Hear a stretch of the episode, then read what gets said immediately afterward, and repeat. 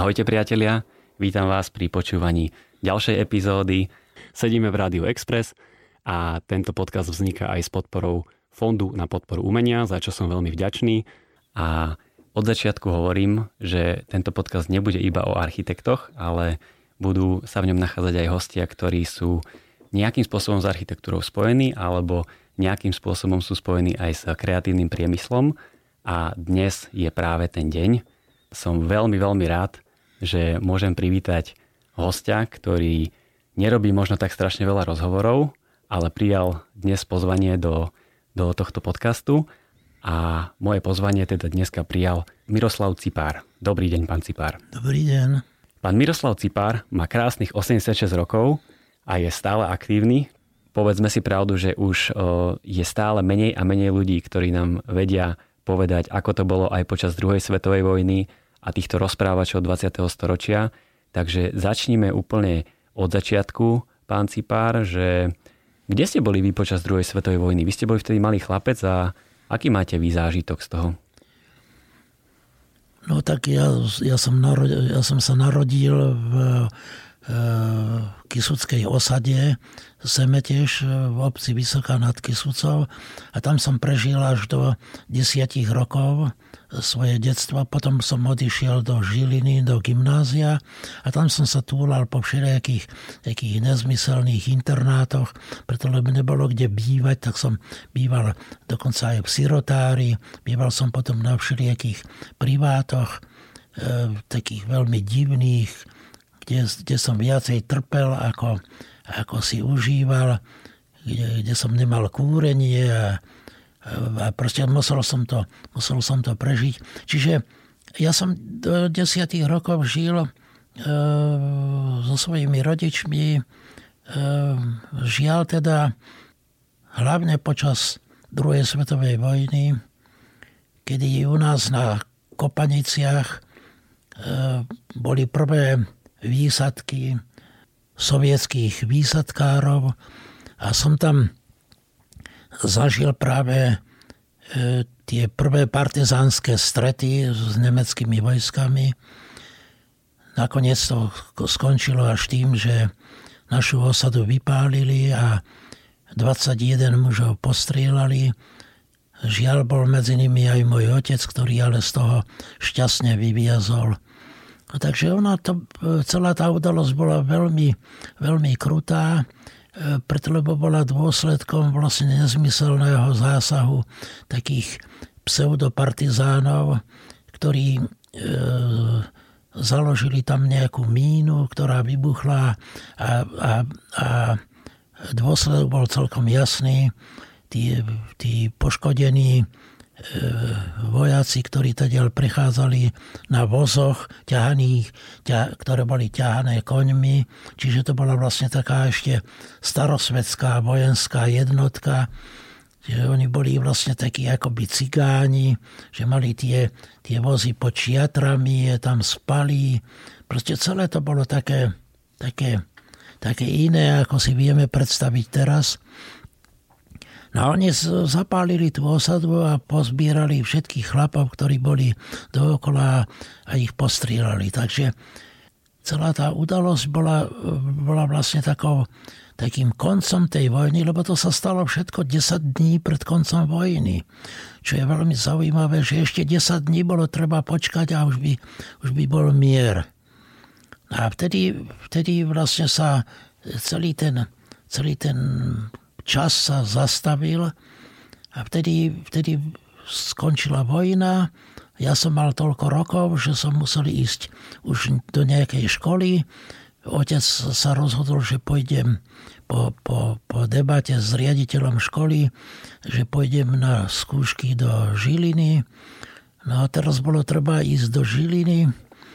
Tam nebolo kde bývať Museli sme hľadať nejaký privát a keď sme ho našli, nebolo čím kúriť, bolo treba tam doniesť siahovicu.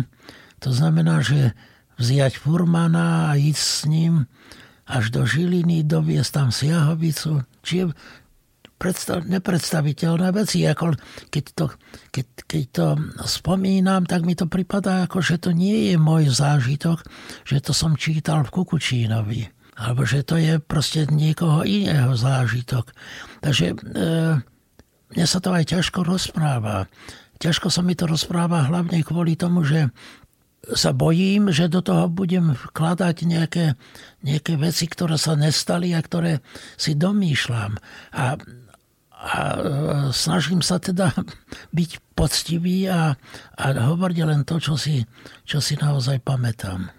A poďme sa úplne plynulo presunúť k tomu, že vlastne keď hovoríte, že ste išli na školu, tak ako v takejto dobe ste sa rozhodli práve pre takýto kreatívny a umelecký a výtvarnícky smer, pretože ľudia vtedy riešili vlastne úplne iné problémy a to bolo vlastne hlavne prežitie, bolo po vojne a že prečo ste sa rozhodli práve cestou umenia? To bolo ešte ku tomu rozhodnutiu ďaleko. Ja som išiel do gymnázia, ktoré malo charakter ako e, gymnázia reálneho. Čiže tam odtiaľ vychádzali študenti, ten maturanti vychádzali e, obyčajne ako do, e, na vysokú školu technickú, teda mm. na techniku. Čiže boli to budúci inžinieri, čiže aj mne asi e, hrozilo takéto niečo, ale e, z tej triedy v maturitnom ročníku sme sa vybrali na štúdium na Vysokú školu výtvarných umení hneď štyria tam bola taká vlastne nejaká priateľská súdržnosť, že možno by som ani nebol šiel, ale keď kamaráti išli, tak som sa ku ním pridal. E, e, nakoniec sa ukázalo, že to bolo rozhodnutie správne. A vy už ste potom aj počas tej vysokej školy začali robiť určité zákazky však? O, samozrejme, samozrejme, však to dokonca boli, bola taká ako najdôležitejšia vec, že teraz napríklad vyjde jedna knižka ku 85. narodeninám Luba Feldeka. To je kniha, ktorú sme robili prvú, prvú knihu. Ja som bol vtedy v treťom ročníku na vysokej škole a som to robil tajne, aby to profesor nevidel.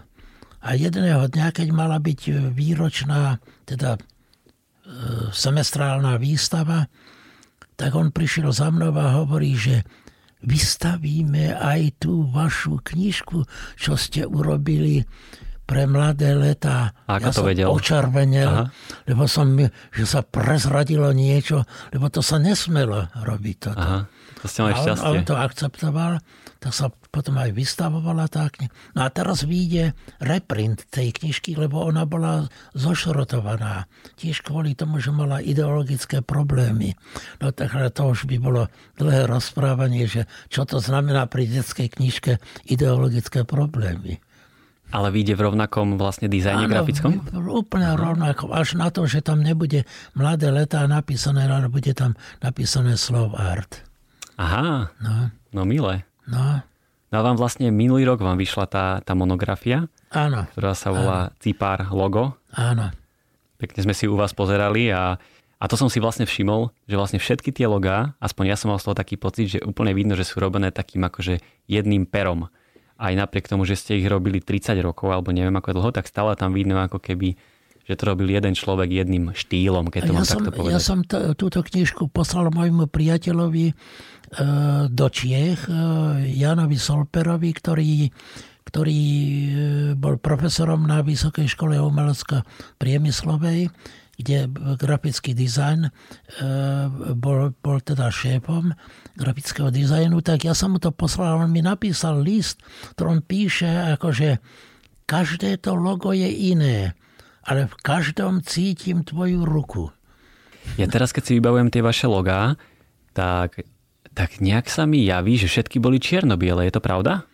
Mali ste aj nejaké farebné oni, logá? Oni vždycky musia byť čierno-biele predovšetkým. Prečo? No, no preto, lebo, preto lebo, lebo, lebo sa obyčajne používajú ako zdroj teda ďalšieho použitia.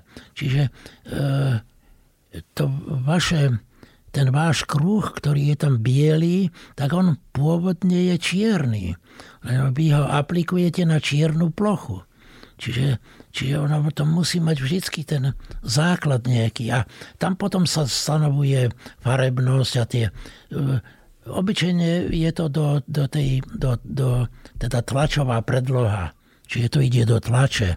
Čiže v tlači obyčajne sa používa čierna farba.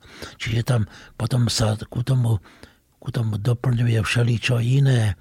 Že napríklad ja som robil pre, pre Slovenskú národnú galériu tri druhy logotypov pre staré umenie, nové umenie a dizajn a architektúru. Čiže ku tým značkám, ku tým logotypom som vždycky pridal niečo, čo ich charakterizovalo, od, odlišovalo od seba. Tak napríklad, napríklad vás to už ste bude zaujímať, že tá, tá, to logo e, Národnej galérie pre architektúru a dizajn vrhá tieň. Čiže je vlastne priestorové. Aha. No, takže to je celý tak bokom šejdrem. Mm-hmm. A to staré umenie je v takých, takých rámečkoch spravené a to nové umenie je s takým švihom pod, pod, počiarknuté tak asi ako, ako je to tak ako, ako je povedzme Nike. No, Nike áno, no. áno, áno. Pán Miroslav Cipár stojí napríklad za, za logami Slovenskej národnej galérie, alebo Bratislavské hudobné slávnosti, Galériu mesta Bratislava, logo vydavateľstva Mladé letá, alebo Divadlo Arena, alebo Slovenská technická univerzita. Vy ste robili logo Slovenskej technickej univerzity? Áno. Aha. Áno, ale žiaľ, žiaľ Slovenská technická univerzita sa so mnou nedohodla. Nedohodla, preto tam nastali nejaké problémy. Mali dojem, ako že e, že tam proste niečo nesúhlasí a chceli sa v tom procese práce, kedy ja som už mal hotovú prácu, chceli sa e, tej spolupráce vzdať, no a vtedy som sa ja spriečil. Čiže oni už nemajú teraz e, moje logo. To logo je už dávno preč. Ja som tam vychádzal práve vtedy, to bola taká zaujímavá, e, myslím, že to stojí za poznámku, že ja som vtedy uvažoval o tom, že technika bola kedysi a univerzita. Za mojich čias boli len tieto dve vysoké školy. A kedysi bola taká ľahkoatletická súťaž, ktorá bola Univerzita technika. Aha. To bola slávna súťaž. To, čiže oni mali, mali na, na tričkách mali T a U. A ja keď som mal robiť tú, e, to logo e, tej technickej univerzity, tak ma napadlo, no to by malo byť T predovšetkým. A to, do toho T som spravil také vstupujúce písmená, také ako polovičné negatívne písmená S a U.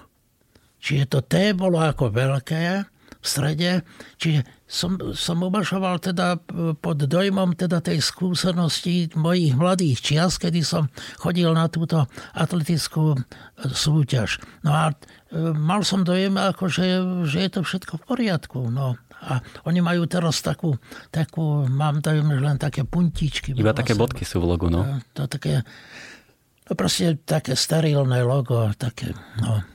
Hej, bez myšlienky? No už nemá, nemá ten buket. Ja tam hovorím buket, že on to musí mať nejako tak ako, ako keď máte víno, keď musí to mať chuť nejakú. To nemá, keď to nemá chuť, tak potom je to také ako, že môžete to potom priradiť ku hoci, hoci čomu, ku hocakému, uh, hocakému produktu.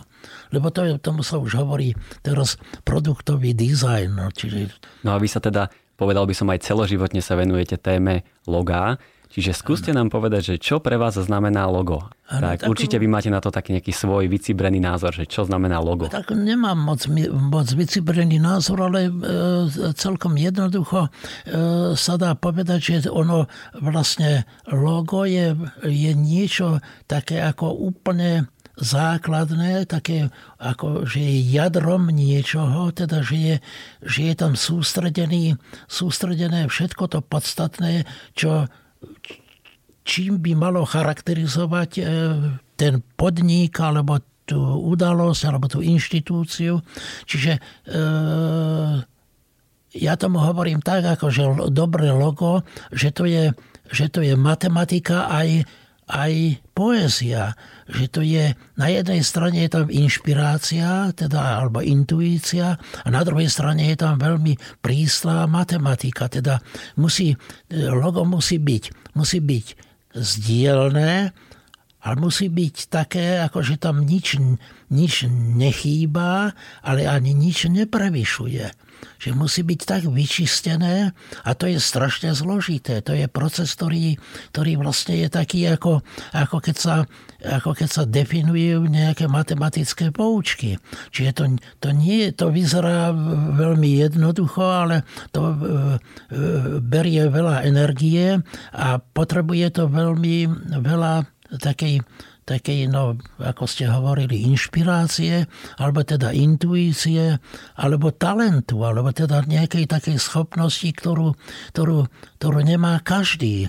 Lebo to je, to je vlastne to je vlastne to podstatné na tom, ako pri každom umení, že ak, ak na to má, tak to dokáže urobiť a keď to nemá, tak je to úplne marné a cítiť len trápenie, ale, ale ten výsledok nie, nie, je, nie je tým, čo očakáva.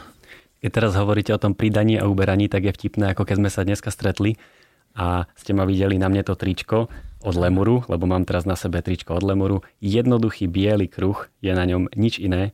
A pán Cipár mi povedal, že tomu niečo chýba. Tak čo chýba jednoduchému kruhu, ktorý už vlastne nemôže byť jednoduchší? A tak ono, ten, ten kruh je v poriadku. Aj na tej ploche. Ten plocha je čierna, kruh je biely. Jeho hrúbka je vlastne taká troška, troška, troška je tenšia, ale tam je, tam je zase niečo, čo, čo treba povedať, že má vzťah ku tvaru toho trička. Čiže tam už je nie len to logo, ale už je vo vzťahu ku tomu tričku, ktoré má svoj tvar, svoju veľkosť, e, už, už ku, ku, ku vašej podobe už má vzťah. Čiže tam je už mnoho ďalších vecí, ktoré, ktoré e, sú dôležité na to, aby sme, ich, e, aby sme ten kruh vnímali ako vydarený. Alebo... Tak ja som len povedal, že na môj vkus by tá hrúbka toho bieleho kruhu mala byť troška troška, no tak aspoň dvojnásobná. Ale je strašne milé, ako vlastne táto milá e, celoživotná deformácia, že vy keď niečo zbadáte, v tomto prípade tento kruh, tak okamžite proste na to reagujete a úplne som videl, ako vám hlava ide, že proste už vymýšľate, Áno. ako by ten kruh mal byť trošičku iný. Áno. Áno. No, takže to je, to je veľmi fajn. O, o logách si veľa ľudí myslí alebo ich vníma, že sú také vlastne plošná, že je to plošná záležitosť ale vnímate vy logo ako napríklad nejakú priestorovú záležitosť? Samozrejme, lebo ono by malo mať, e, e, logo by malo mať e, vlastnosti, ktoré, mu umožňujú, ktoré tomu logu umožňujú, aby sa dokázalo dostať aj do priestoru. Tak ja som napríklad logo Národnej galérie urobil tak, že som ho že som z neho urobil vlastne, lebo je to štvorec. A ten štyri štvorce dookola vytvárajú takú kocku. A vtedy mi to pripadalo také akurátne, že by, by, čiže e, som uvažoval o, o ďalšom použití toho loga keď to bolo pokope, tak to malo takú, takú e, kompaktnosť, takú, ako že to vyzeralo, ako že to nemôže byť nejako ináč, že, že to musí byť jedine takto. A to samozrejme sa týka aj iných logotypov, napríklad e, s stretnutím stredoškolskej mládeže, čo som robil, tak to sú také tri figurky, ktoré sa držia navzájom. Som, to, som to urobil do keramiky a bola to taká, ako, taká dá sa povedať, taká malá soška, ktorú dostávali výťazi nejakých tých súťaží, ktoré boli pri tej príležitosti. Alebo napríklad e, e, trienále insitného umenia som urobil, ktoré bolo potom premenované e, za socialistickej éry na také ako ľudové umenie. To bolo trinále, trinále insitného umenia bolo, im pripadalo také, ako že je to dehonestujúce, že to sú primitívy, tí e, naivní umelci a tak, že to nie je predsa, že ľudové umenie je vlastne to práve, čiže sa to falsifikovalo. A ja som spravil vtedy takú značku, ktorá bola, bola urobená ako, ako A, ktoré bolo prek, prekrížené a vytváralo takého vtáčika tak vtáčika som spravil vlastne jediným, jedným ťahom a som to spravil na takej nôžke a bola z toho znova taká medailička. taká, že sa to odovzdávalo ako, ako, ako cena. Niektoré, niektoré tie logotypy sa dajú urobiť e, dokonca monumentálnych rozmerov. Ja som robil, robil som v Indii, som robil pre Hindustan Steel, do oceliarní som robil taký, také, také logo, ktoré, ktoré malo byť e, e, pred to fabrikou, malo byť v, v obrovských rozmeroch. Čiže tak ako z toho, z tej liatiny. Takže ono to, sa s tým počíta také, že to malo mať takú tú, tú hrúbku, takú tú brutálnu hrúbku. Robustnosť. Ale viem si predstaviť, že logo vyzerá úplne inak, keď má 4 metre na výšku, ako keď má nie, 2 cm. Nie, to je, práve, to, je práve, to je práve jedna z takých vecí, e, to je vlastne skúška správnosti. E, tak ako sa to v matematike hovorí, akože, že ak urobíte správne logo, tak to logo musí fungovať od minimálneho, teda toho, toho ja neviem, centimetr krát centimetr až do 5 metrov krát 5 metrov. Takže to musí fungovať, lebo tam musia byť správne vzťahy. Tie proporčné vzťahy, lebo to je vlastne, o to vlastne ide. Však to je vlastne aj v architektúre e, vlastne to, to podstatné, že musí, musia tam fungovať tie vzťahy že tam máte nejaké podmienky e, tej architektúry a, a musíte dodržať e, tie podmienky, ale musíte dodržať aj nejaké, nejaké, nejaké nielen architektonické a ideové, ale aj technické podmienky. Áno, áno, to hovoríte no. úplnú pravdu. No. A koľko vám napríklad trvalo logo Slovenskej národnej galérie? A tak niektoré logá trvali strašne dlho, ale e, sú aj také tie rekordné, tak ja to vždycky rád hovorím toto, že aj také, ktoré, e, ktoré trvali, trvali veľmi krátko, dokonca jedno rekordné je e, logo, ktoré som urobil počas telefonátu, v ktorom ma žiadali, aby som im urobil logo a keď som zložil sluchátko, tak už logo bolo hotové. Som ho, za ten čas som ho kreslil. Samozrejme, potom som ho musel definovať, vyčistiť a tak spraviť. Ale, ale zostalo také, ako som ho vymyslel. Tak to bolo to extrémne rýchle logo a, a to... extrémne dlhé logo? A tak niektoré, niektoré logá sú také, ktoré ešte doteraz, ešte doteraz nie sú hotové, preto lebo, lebo stále mám taký dojem, že by potrebovali opravy. Mm-hmm. Že, že sa mi, už sa mi tam niečo nelúbi. Aj teraz, e, ako vyšla tá monografia, logo Cipár, tak e, som tam už som si tam spravil poznámky, že čo treba, ktoré logá treba ešte tak prebrať prebrať. Už samozrejme tí objednávateľia už, už to nepotrebujú, lebo obyčajne už neexistujú. Ale tie, tie najlepšie logá, tie majú okolo, okolo 40-50 rokov. Takže oni už prešli tou skúškou času. Aj keď prežili, tak zdá sa, že asi sú dobré. No to som čítal o vás ešte aj taký článok, že ohľadom tej Slovenskej národnej galérie, že vtedy, keď ste vlastne vyhrali súťaž, bola to súťaž na to ano, logo, ano. takže ten riaditeľ chcel, že každý rok nové logo. Nie, nie, nie to je to BHS. To je BHS, Bratislavské hudobné slávnosti. To bol, to bol profesor Haluzický, aby sme ho menovali. Profesor Haluzický bol predseda toho e, festivalového výboru a on vtedy povedal, ako, že je to pekné logo a že na budúci rok urobíme ešte lepšie. No. Takže oni ho museli presvedčiť, že to nie, že to, to už bude navždy. A však to je od 70 roku funguje. A teraz sme už boli na otvorení nejakého 50. 50. ročníka, takže už toľko rokov funguje. To, to som e, tú súťaž vtedy vyhral, takže preto, preto viem teda, že čo sa ku tomu ešte, tie komentáre, ktoré mi hovorili z tej komisie, akože, aká bola debata. No a ke, keď sa teraz opýtame na loga, nie úplne od vás, ale ktoré logo vy považujete úplne za, za veľmi dobré alebo vynikajúce logo? Tak tých je viacej, preto lebo e, za tie roky sa e, vykultivovali niektoré logotypy, ktoré, ktoré sú svetovo známe a ktoré, ktoré vlastne nepotrebujú už nejaký nič viacej, tak podľa všetkého asi naj, najznámejší logo je logo olympijských hier, alebo potom také, také logá, ktoré sú e, ktoré patria rozličným inštitúciám, ktoré,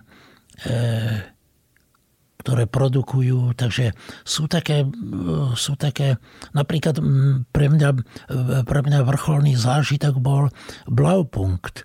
To je vlastne modrý, modrý bod, to sú rádia, teda tá e, technika, čiže modrý bod, že to je vlastne bodka, ktorá je modrá a to je podľa mňa e, absolútne, lebo sa to volá Blaupunkt. Čiže to nie je ako e, schválnosť, že je tam bodka. To je vyjadrenie toho nadpisu. A nie je to práve určitá dualita, že keď máte modrú bodku a potom nápis modrá bodka? A tak e, on, ono, nebolo treba už potom na to rádio písať Blaupunkt. Už tam bola len modrá bodka, lebo ona tá modrá bodka, teda to svetielko tam svieti stále na tom rádiu. Aha. Čiže že, to, že máte tam modrú a, a červenú. Čiže keď, keď funguje to, keď, keď si zapnete rádio, tak sa vám zasvieti modrá bodka. No však to je úžasné predsa. No. To veľmi vydarané logo olympijských hier je vlastne farebné. No ale takisto môže byť nefarebné. Takisto môže byť nefarebné. No tam je, to, je, to je ako druhá kvalita toho. No samozrejme, tam je, tam, preto lebo každý ten svetadiel mal svoju farbu. Ano. Afrika má čiernu, že Európa má modrú, takže každá tá, táto má, myslím, Austrália je zelená, tak je to nejako. Ázia je, myslím, žltá a Amerika je červená. Áno, tak nejako to je. No takže to je, to, je, to je presne stanovené, že čo symbolizuje. Áno, áno. Však tam je zaujímavé, že tie horné tri kruhy nie sú vlastne prepojené medzi sebou, áno. ale že ich prepájajú tie spodné tie kruhy. spodné kruhy, ktoré sú tiež ne, navzájom nie prepojené. Áno. Áno, to je nádherne urobené. Odkiaľ vy napríklad beriete inšpiráciu? Pretože vy nie ste úplne ten typ, keďže už ste v takom pokročilejšom veku, že si podľa mňa otvoríte ten internet ako tá mladá generácia a, a nasáva z celého sveta, že kde vy máte tú inšpiráciu? Tak inšpirácia, inšpirácia je vlastne všetko, čo je okolo nás. Napríklad, keď hovoríme o tom, že ako to je, ako to je s dizajnom, týchto časoch je vlastne dizajnom všetko. Už teraz sa hovorí, povedzme, o dizajne, dizajne e, jedla, že sa hovorí o dizajne, e, no samozrejme, e, obliekania, o, o dizajne, proste všetko je dizajn. Tie formy sú stále rovnaké, že tá, tá, tá inšpirácia, inšpirácia je všade prítomná a, a má E, také to pôsobenie e, aj v disciplínach, ktoré, ktoré nie sú vlastne tvorivé. Že, že máte, máte napríklad pocit, pocit, keď pozeráte, keď počúvate hudbu, že, že, že sa vám predstavuje hudba e, tvaroslovná, že sa vám predstavuje tá hudba ako, ako nejaká disciplína, ktorá nie je zvuko, zvuková alebo zvukomalebná. Že je to disciplína, ktorá vás, ktorá vás inšpiruje niekde, niekde zvnútra, že tie vnemy sú mimo, toho, mimo tej hudby. Čiže pre mňa je inšpirácia vlastne e, opakovanie toho, e, opakovanie toho procesu práce. Že inšpirácia je práca. A mali ste to takto už od malička? Že ste vlastne, keď ste počúvali hudbu, tak ste to vnímali možno trošku inak? Alebo to niekedy časom prišlo? A tak ono to, je, ono je to troška zložitejšie, preto lebo ja to, ja to teraz hovorím s takou ľahkosťou, ale pritom to nie je také jednoduché. Ja to už vlastne teraz len tak zjednodušujem, že tá skúsenosť, ktorú mám, tak tá je taká, e, taká široká, že e, ja si už teraz napríklad vystačím s mojimi poznámkami, ktoré sú pre mňa inšpiratívnejšie ako akákoľvek iná, iná tvorivosť iných ľudí. Čiže ja už, ja už som vo vnútri tej inšpirácie, že ja inšpirujem sám seba sebou samým. Aha, tak to máte poznámky už 50 rokov staré, alebo celoživotné poznámky si píšete? Ale, ste, ale že oni sú už vlastne také ako vykultivované, takže pre mňa už majú vlastne takú hodnotu takého polotovaru, kedy ten polotovar je vlastne taký, taký ako použiteľný takmer, takmer okamžite. Keď sa takto pozrieme do toho prierezu celého toho vášho obdobia tvorby, tak v ktorom období sa tak najlepšie akože navrhovalo? Tak e, najlepšie sa navrhovalo vtedy, keď bolo najviacej, najviacej požiadaviek na to, pretože to bolo obdobie, to bolo obdobie, to bolo obdobie 60. rokov, kedy vznikali nové inštitúcie, alebo sa renovovali, alebo sa do, dostávali do povedomia. Čiže e, že vtedy, vtedy vzniklo, e, vzniklo E, najviacej tých, tých základných logotypov. A potom tak akože ešte tých začiatku 70. rokov a tak. A potom už tak len sporadicky, alebo len už pre také tie menšinové, tak nejako to bolo. No. Čiže tak okolo 60. rokov Áno, bolo také, také roky, najlepšie. Áno. Taký 60. 66., 67., 68. Tak vtedy vznikli tie logotypy Eh, Bienale ilustrácií, Národná galéria, Galéria mesta Bratislavy, takéto eh, Trienale insitného umenia, tak tam Vtedy sa to okolo toho Aha. motalo. A nezmenila sa práve radikálne situácia po 68 ale ani nie. Nie, myslím, že nie. Však vlastne e, to BHS je, BHS je po 68. Nie, nie, tam, tam e, toto nehralo rolu. Tá odbornosť tam fungovala stále ako mm. taká vedúca. Áno. Mm. Alebo po 93., keď vznikla vlastne Slovenská republika, tak vtedy tiež sme mali vlastne veľké množstvo nových inštitúcií, Ale čisto vtedy, slovenských vtedy, inštitúcií.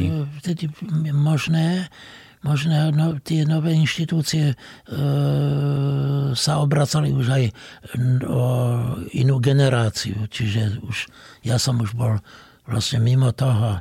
Lebo tam už vstúpil do toho počítač, mm. čiže ja som ešte stále bol rukodelný, takže ja som ešte stále manuálne pracoval, používal som nožničky a lepidlo.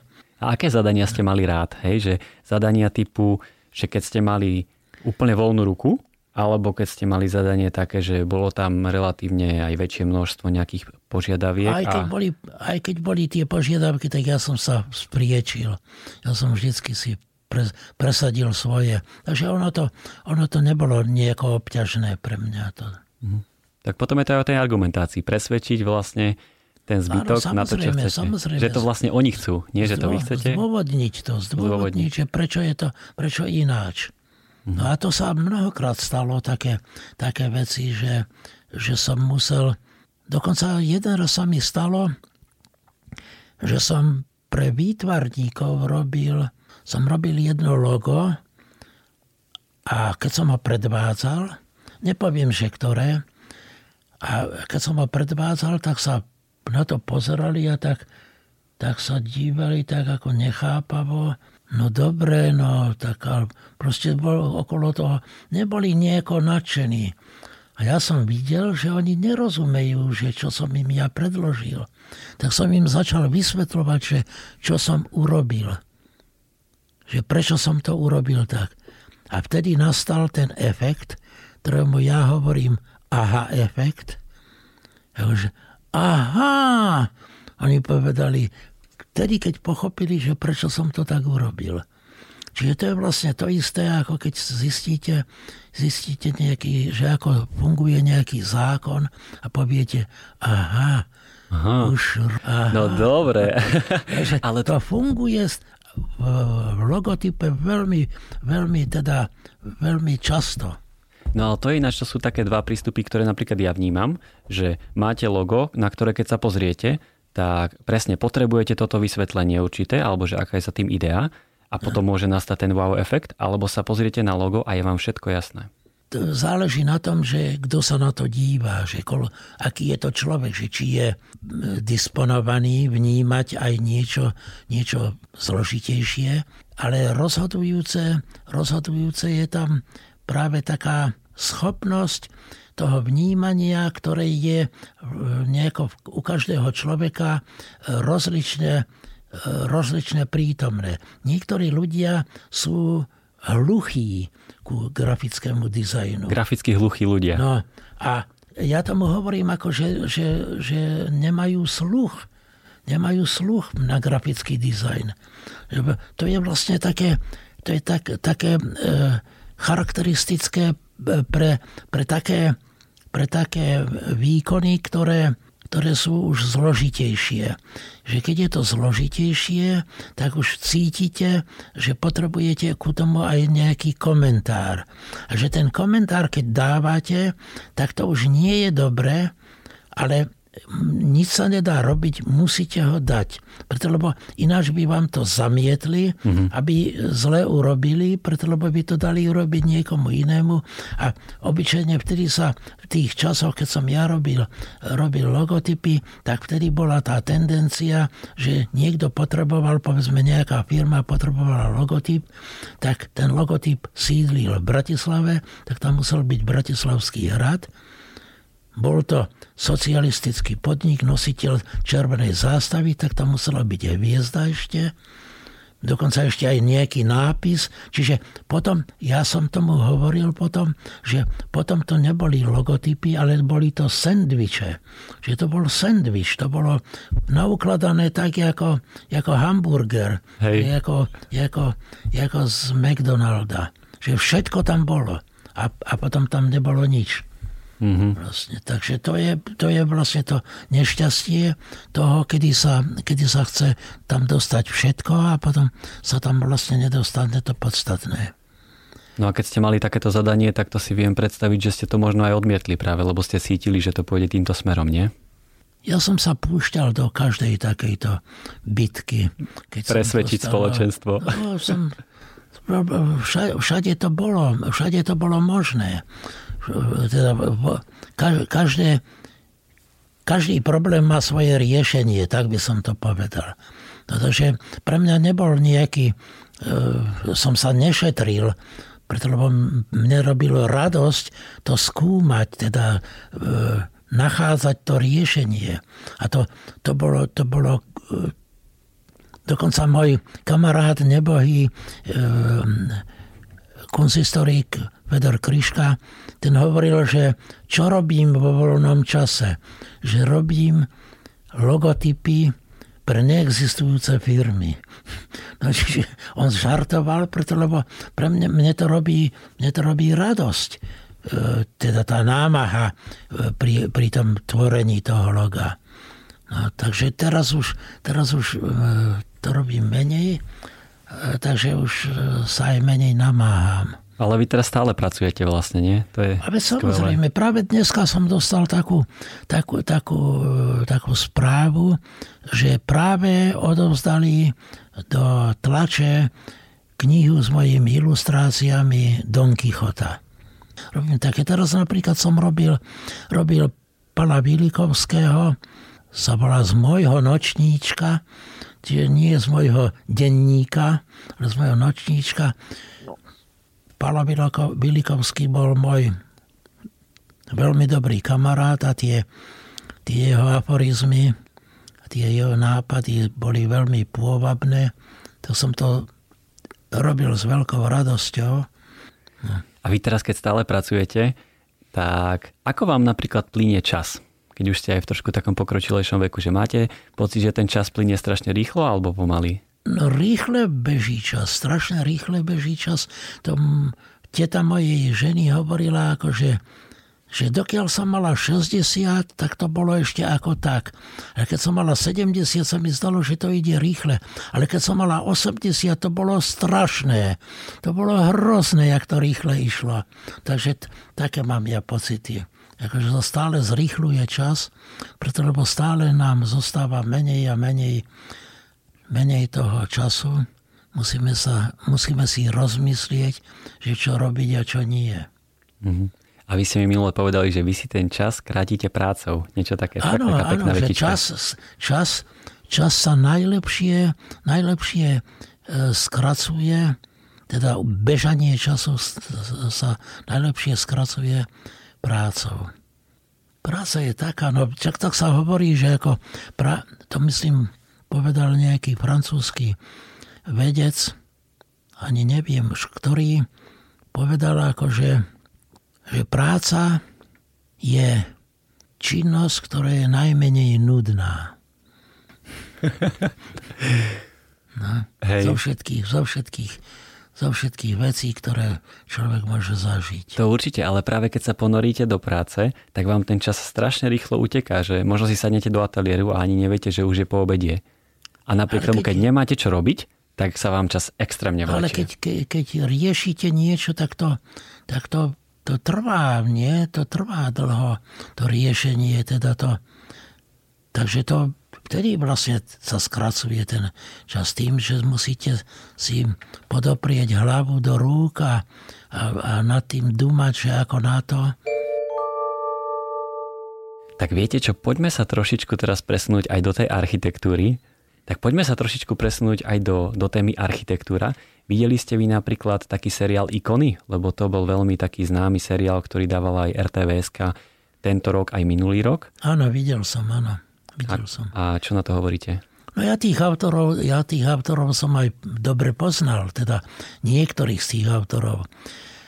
E, no, že je to veľmi, veľmi dôležité, aby sme poznali tých ktorí boli pred nami a tí, ktorí niečo dokázali a nie, niekde to posunuli.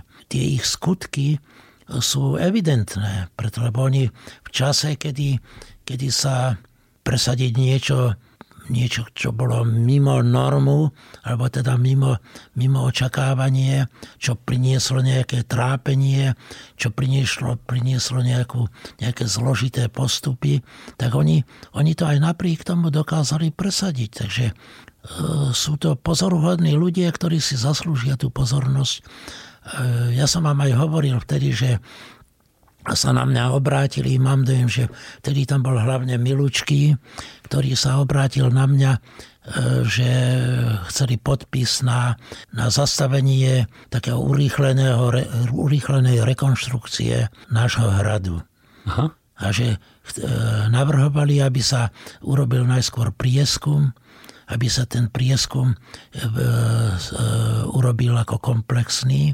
To znamená, že čo na tom hrade bude, prečo bude, ako bude vyzerať ten hrad, čo na ňom bude, čo tam do toho dostaneme, ako sa tam návštevník dostane, čím bude ten hrad príťažlivý. Čiže všetky tieto veci, že by sa to urobilo o mnoho, o mnoho zložitejšie, ale navždy. Že by sa s tým spravila, spravila nejaká základná služba tomu mestu. Ja si ešte pamätám, E, ten hrad si pamätám ako ruínu. Profesora Pifla som poznal, pretože on nám prednášal aj na Vysokej škole výtvarných umení, aj Janka Alexiho samozrejme. Čiže viem si predstaviť, že aký je to, aká je to úžasná zásluha že sa oni postarali o to, že sa to nezbúralo, že sa tam nepostavila nejaká moderná architektúra, ktorá vtedy, vtedy tam... Boli aj také návrhy, áno, áno. Takže, takže viem si predstaviť, že čo to bolo za, koľko to bolo, bolo treba námahy a koľko bolo treba zase ďalšie námahy, aby, aby povedzme, ja neviem, Svetko dokázal, dokázal presadiť presadiť e, tú obrátenú pyramídu. Mm-hmm alebo milučky tu, to, to krematórium, alebo to sú veci, ktoré, ktoré, sú, ktoré sú veľmi, veľmi dôležité pre, pre ten vývoj. Podobne ako, ako povedzme, ak budem pyšný, Podobne ako, ako niektoré moje logotypy ére, kedy sa, kedy sa to robilo vlasteneckým spôsobom. To znamená, že všade musela byť lipová ratoliestka. Bol, robilo sa to tak, akože aby to bolo také, také slovenské. Také, a ja som na to nezareagoval pri Slovenskej národnej galérii. Mm-hmm. No, som som nerobil. Veľmi abstraktným spôsobom ste takže, zareagovali. Takže, takže pod, podob, to boli podobné pocity, čiže bola tam vlastne taká nejaká nálada. To boli tie 60. roky, kedy sme boli okúzlení napríklad tým, tou súťažou na Petržalku. Na Petržalku, áno. Tli, akože to bolo utopické. A ja stále mám dojem, že ku tvorbe je potrebná aj, aj utopia, fantázia, teda sny. A aj keď nerealizovateľné, ale sny, že venovať sa nejakým, proste nejakému uvažovaniu o, o, o tom, že čo by bolo keby. Čiže to je vlastne ten základ toho, aby sme sa dostali o kúsok ďalej. Takže áno, videl som, videl som niektoré tie, tie ikony. Napríklad dneska, dnes som v Enku videl E, dvojstránku o profesorovi Orestovi Dubajovi, ktorý bol vlastne taký okruhový, ok, okrajový výtvarník, dalo, dá sa povedať, nie veľmi taký viditeľný, skôr taký ako veľmi všedný, alebo tak. Objavili ho a teraz ho u, u, u, umiestňujú do takých súvislostí, ako že zaujímavý autor, ktorý bol neobjavený a tak. A to je práve to dôležité, že, že sa dokáže niekto vzoprieť tej uniformite, že dokáže urobiť niečo, čo je, čo je iné, in, in, čo, ku čomu sa dopracoval iným postupom. No a vy ste takýmto vlastne spôsobom mali trošičku možnosť ovplyvňovať aj tú architektúru samotnú v tom meste, v tej Bratislave, áno? No tak e, my sme sa o to, my sme sa o to snažili, pretože ja som, ako vy ste viete, som bol, v istom období som bol tesne pred tým zlomom, v 89. som bol e, prvý bezpartajný predseda Umeleckého zväzu a u nás sa u nás sa v našej organizácii, tej mestskej organizácii sa vlastne zhromaždili všetky také, také mozgy alebo tí talentovaní ľudia, ktorí boli v opozícii, ktorí mali na to iný názor, ktorí chceli, aby sa to robilo ináč uvažovali sme aj o tom, že ako, ako, ako to s tou architektúrou, ako urobiť niekoho, nejakého poriadného hlavného architekta, ako urobiť, urobiť eh, hlavného, archi, hlavného architekta a ku nemu hlavného výtvarníka. Aby, aby, sa, aby sa niečo s tým mestom dialo, pretože to mesto bolo v zúfalom stave. Zúfalom to keď hovorím, tak to je slabý výraz, lebo to, to bola vlastne ruína. Tam sa nič nerekonštruovalo, tam sa v tých palácoch, tam boli remeselníci, tam boli inštalatéri a, a pokrývači a takíto, ktorí, ktorí tam mali svoje dielne. To, v takom prostredí, keď sme boli, tak sme mali stále dojem, že čo si musíme urobiť. Tak sa nám čo si sa nám podarilo a čo si nie. No, však je to náročné ovplyvňovať takéto celomestské dianie v každom prípade. No hlavne tam, tam je zaujímavé práve to, že my sme sa museli dostať do kontaktu s tou, s tou stranickou špičkou. Ja si pamätám, to nedávno ma to napadlo, že sme mali také stretnutie a tam predseda mestskej organizácie komunistickej strany, istý Šlapka, ktorý bol veľmi známy ako taký, taký veľmi rozšafný, taký, taký mák, ktorý, ktorý vedel ako naširoko, naďaleko krásne slubovať a taký proste bol štedrý a taký, tak uh, sme sa st- museli stretnúť. Mm-hmm. Sme sa museli stretnúť a na takom nejakom zasadnutí, kde bolo kde, kde musel byť on ako predseda, ale musel som byť aj ja, ako, lebo ja som bol zase predseda mestskej organizácie, čiže pod neho som patril a on sa ku mne obrátil, jak som si ku nemu sadol, som sa mu predstavil a on povedal akože, to ste vy, za ktorým ide celé mesto. Takže máte asi predstavu o tom, že ako nás vnímali. Mm-hmm. On, on to vnímal tak, ako že ja som to vlastne spôsobil, že ja som ich pokazil všetkých a oni sa ku mne pridali. Teraz ma tam má. Ale vnímal to tak negatívne? Lebo to sa dá vnímať aj veľmi že pozitívne a nemusí sa to vnímať vyslovene negatívne. No samozrejme, veď on to myslel tak ako žartovne, Aha. preto lebo chcel byť taký ako, ako taký žoviálny, ale e, bolo jasné teda, že si uvedomuje, že o čo ide. Mhm. Že, sme, že sme teda nie, nie partneri, ale že sme, že sme na dvoch stranách. A podarilo sa vám to teda akože ovplyvniť? To, to, to, to sa nepodarilo, to samozrejme sa vyvíjalo. Na, na samý koniec, na samý koniec to bolo také pôvabné, že po tom 89.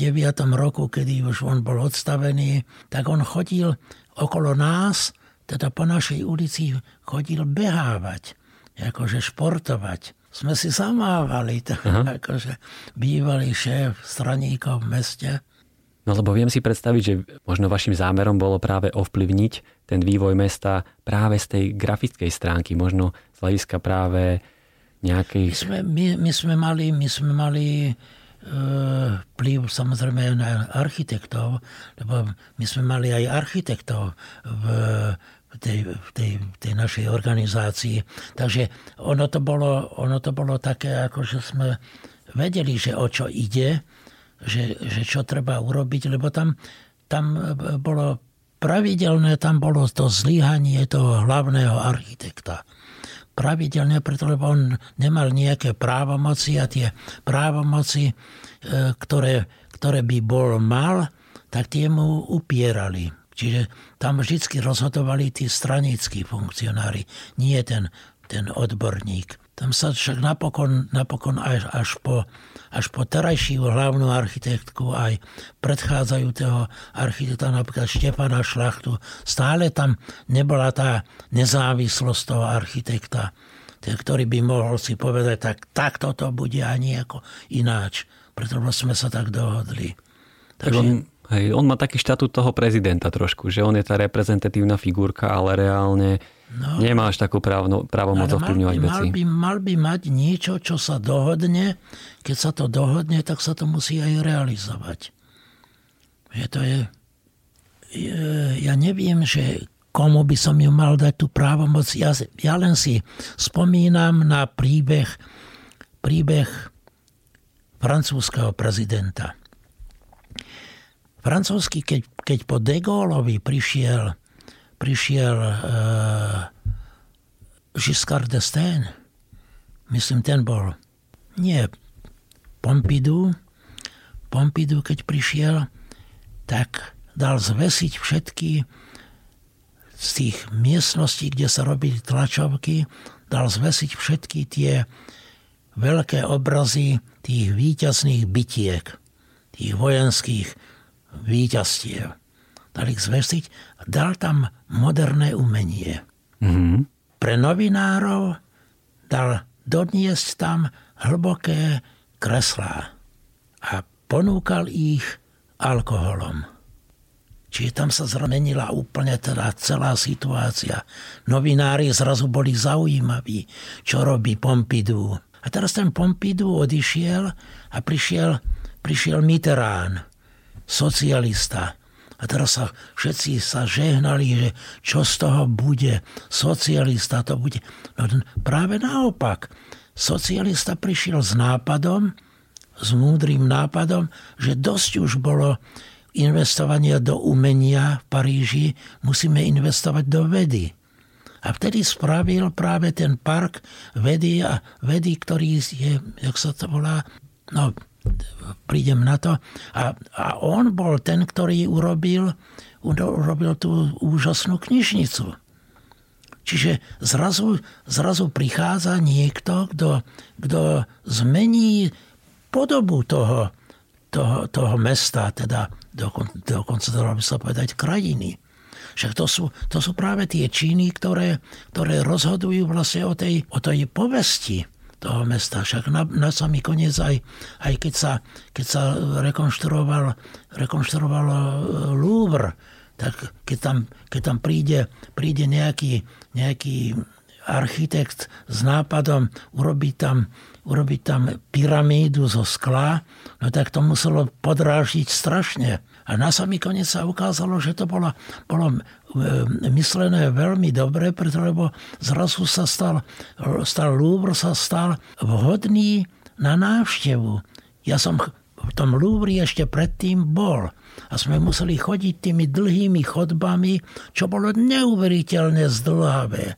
Tie dlhé chodby. Mm-hmm. Ale tam z toho stredu, z tej tejto, sa tam už idete, vejarovite do tých, no, do, do, do tých jednotlivých oddelení, čiže oni si uvedomili, že čo sa stalo. No a to, o toto vlastne ide. To, to vždycky niekto z tých e, šéfov, v, tom, v, tomto, v tých, tomto prípade povedzme Mitterrand alebo niekto z tých, ktorí o tom rozhodli, tak rozhodli o novej kvalite Paríža. Áno, áno, však toto je presne prípad aj centra Pompidou, no. Galerie Pompidou, ak ste v nej boli, že to je tiež jedna budova, ktorá je obkolesená absolútne historickým centrom Paríža s, s tradičnými strechami a, a zrazu architekti svetového mena Aha. Norman Foster a Richard Rogers v súťaži tam navrhli túto budovu. Budovu, ktorá má... Obnažili, na, obnažili, obnažili presne, črevá. Presne, na, na fasáde sú črevá. Niečo, čo bolo dovtedy nevýdané tak, tak predstavte si teraz ten názor, ten konzervatívny názor Francúza, ktorý je konzervatívny, že toto tam pristalo. Oni absolútne to vnímali, že toto nám pristalo z vesmíru, alebo bolo by to odmietnuté v prvej sekunde, ale na konci to tam je, stojí to tam a je to mestotvorný prvok. Tá budova dokonca vyčnieva nad tie strechy. Čiže to je presne tento, tento prípad. Ale tam je, ešte, tam je ešte veľmi dôležité aj to práve tie, tie kontakty, ktoré sú tam, že napríklad na tom jazierku vedľa, na, na boku, tam ten Tingeli beží, bežia tie jeho skladby na, tej, na tom jazierku, jak sa to krúti, všetko mm-hmm. pozvárané, tieto, ktoré... Takže ono to má, že tam je hneď aj ten, e, ten, ten ateliér toho rumunského sochára, to sú všetko také veci, ktoré ku tomu prispievajú, lebo to, to má svoje okolie. To nie je tam len taký akože, akože niečo, niečo cudzie, ktoré, ktoré ne, nemá väzby.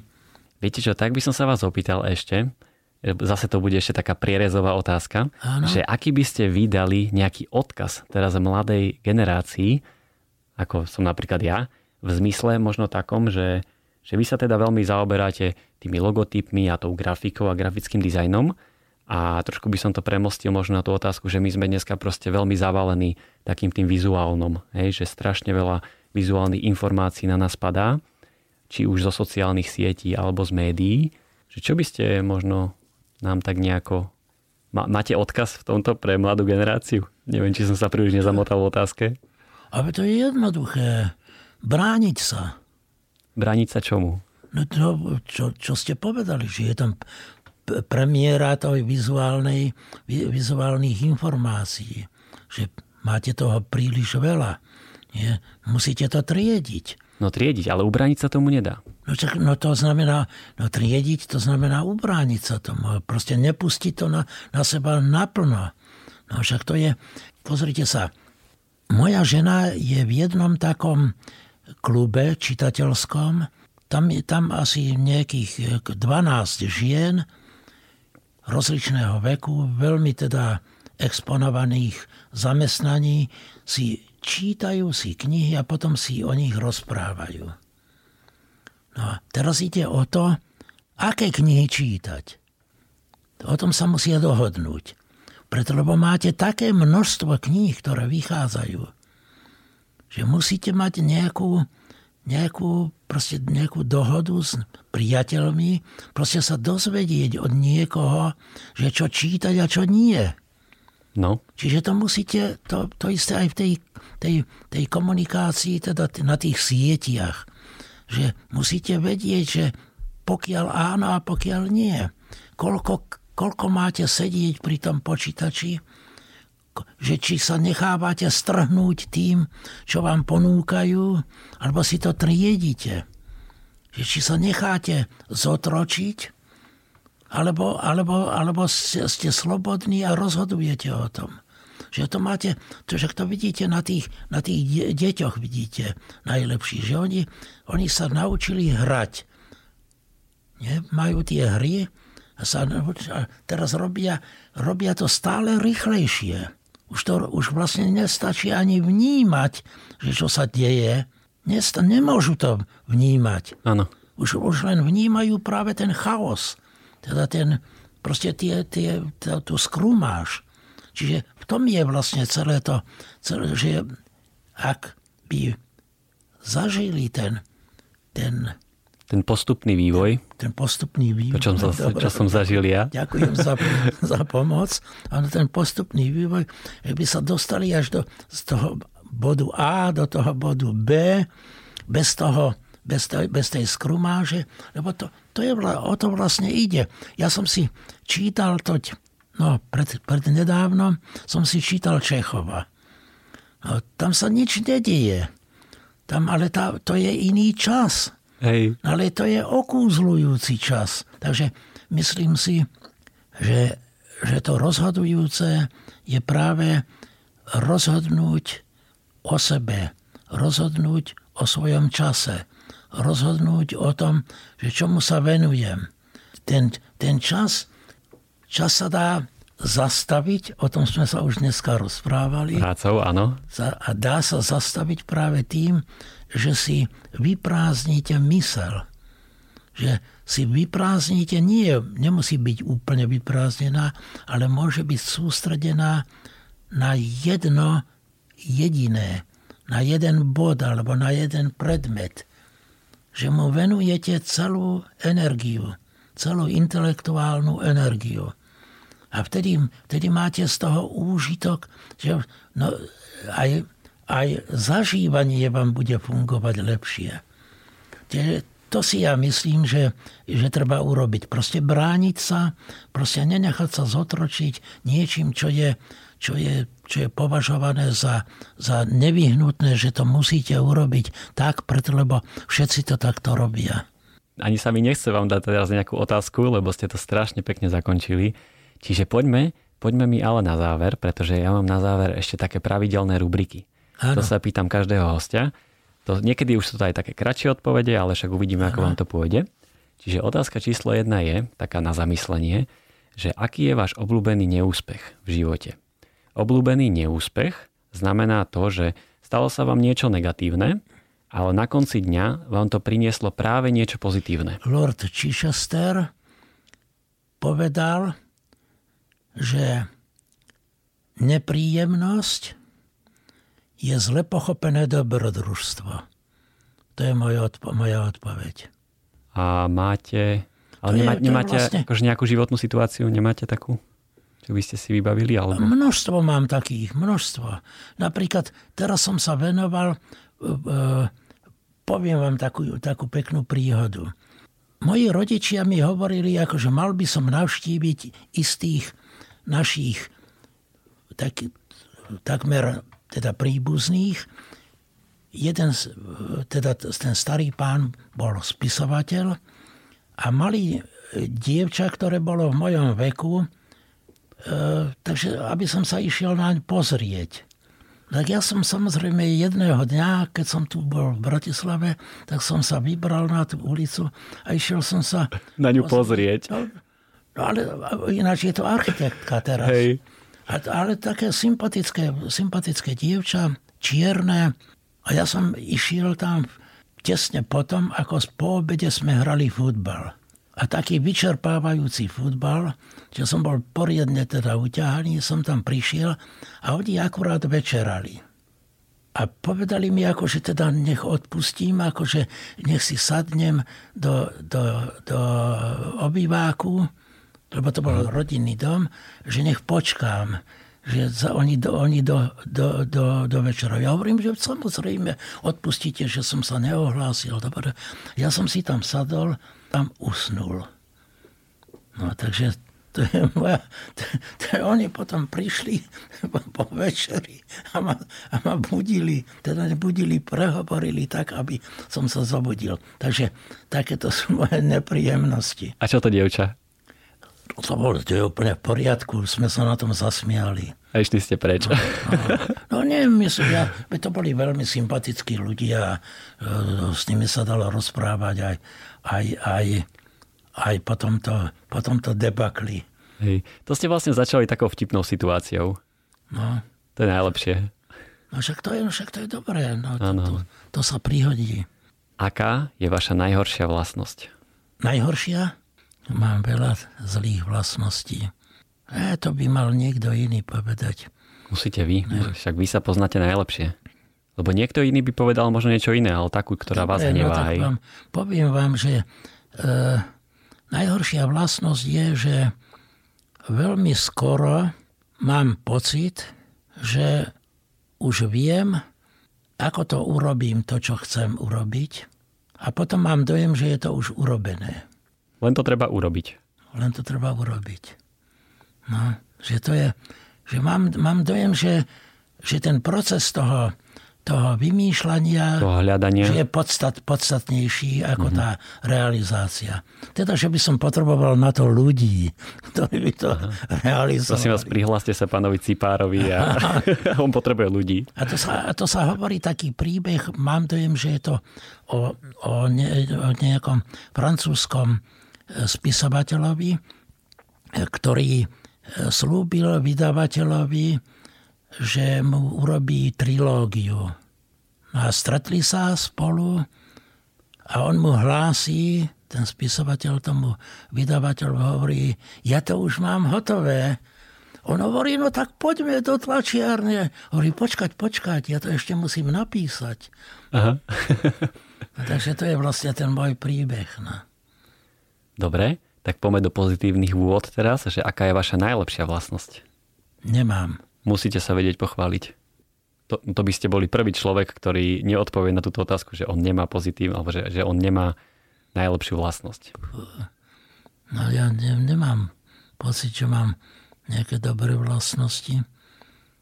Hmm. Lebo chvíľu ešte musím rozmýšľať. Kľudne porozmýšľajte, to je úplne v poriadku. Prečo by vás ľudia mohli mať radi, napríklad? Prečo vás ľudia majú radi? Ma majú ma radi? Možno, možno že, že sa neviem prieť. Že sa neviete hádať? No.